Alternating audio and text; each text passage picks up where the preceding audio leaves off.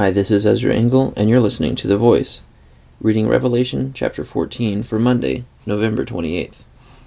Then I looked, and there before me was the Lamb, standing on Mount Zion, and with him 144,000, who had his name and his father's name written on their foreheads. And I heard a sound from heaven like the roar of rushing waters, and like a loud peal of thunder. The sound I heard was like that of harpists, playing their harps. And they sang a new song before the throne, and before the four living creatures, and the elders. No one could learn the song except the 144,000 who had been redeemed from the earth.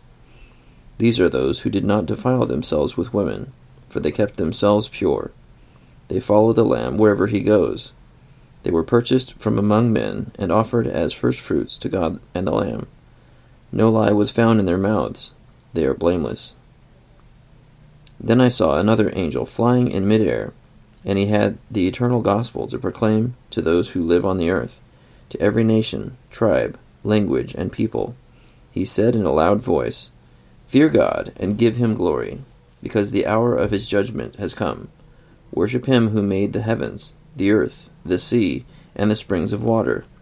A second angel followed and said, "Fallen, fallen is Babylon the Great, which made all the nations drink the maddening wine of her adulteries." A third angel followed them and said in a loud voice, "If anyone worships the beast and his image, and receives his mark on the forehead or on the hand, he too will drink of the wine of God's fury, which has been poured full strength into the cup of his wrath. He will be tormented with burning sulfur in the presence of the holy angels and of the Lamb. And the smoke of their torment rises for ever and ever.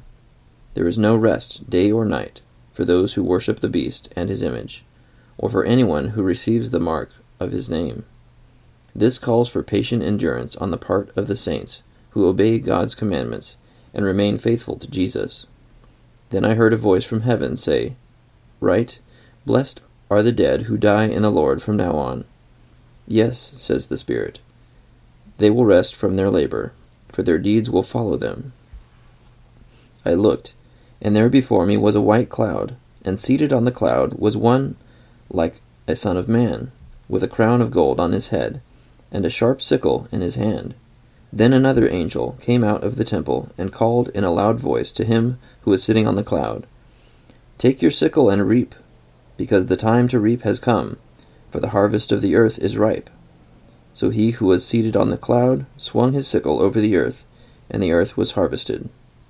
Another angel came out of the temple in heaven, and he too had a sharp sickle.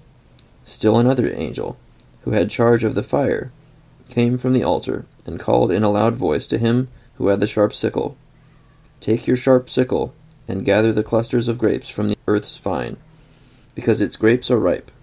The angel swung his sickle on the earth, gathered its grapes, and threw them into the great winepress of God's wrath.